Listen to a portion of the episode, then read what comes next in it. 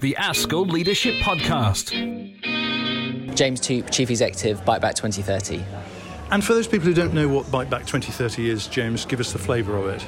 So, we're a youth led organisation. We're working with young people to create a healthier, fairer food system. So, we train and develop young people in social action, campaigning, media skills, and support them then to lead change with the food industry, with government, all around healthier access to food. And I think the thing that particularly interests me about that is this is a kind of ground up organisation. Can you just kind of talk about how young people are, are leading this? Yeah, we, we started Bite Back with a youth board of 15 young people recruited from all over the UK. They uh, chair their own meetings, they set their own campaigns. We, we listened to them and sort of saw what the things were that they cared about in the food system.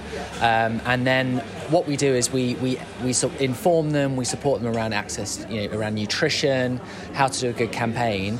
Um, and then we essentially give them the experiences and opportunities to get in front of um, politicians, to be in the room with the CEOs of big food companies, to articulate their lived experience of the issue, the things they want to see change.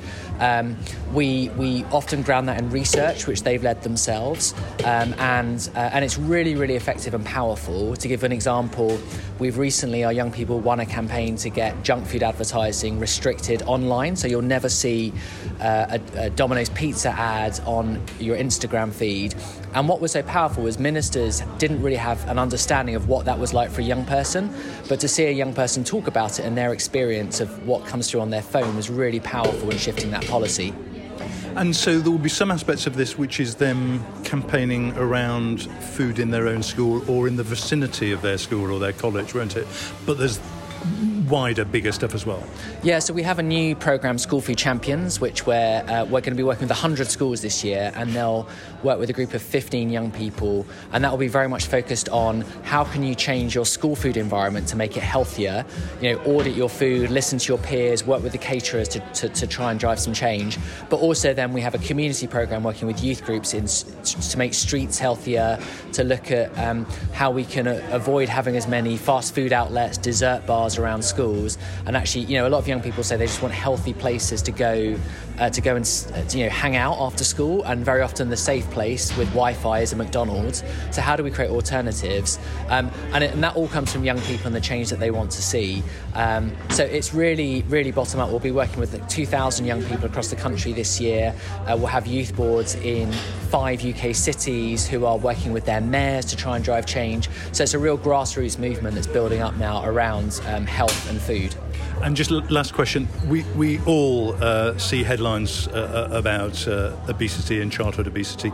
You don't use that language. Tell us the language you use and why you use that. Yeah, we we um, found sort of certainly in testing it that that obesity language is really stigmatizing, and we know that weight um, and weight loss and everything is a really difficult issue and it can put barriers up. So we talk about young every young person having access to healthy food no matter where they live and that's really hard to argue with that we want every young person to be healthy but what we know is that if you're from a poorer background you're much more likely to live on a high street that is wall to wall fast food outlets um, that you are more likely to be targeted by fast food companies through online social media paid advertising spending. So there is a lens to the work that we do, which is trying to get into more disadvantaged communities and level the playing field and level up. Um, but it is really about this this notion of every person having the right to be healthy, um, and that's that's what we focus on. And we find that's really powerful, both with uh, young people, but also the decision makers and people in power. James Toop, thanks very much the ASCL Leadership Podcast.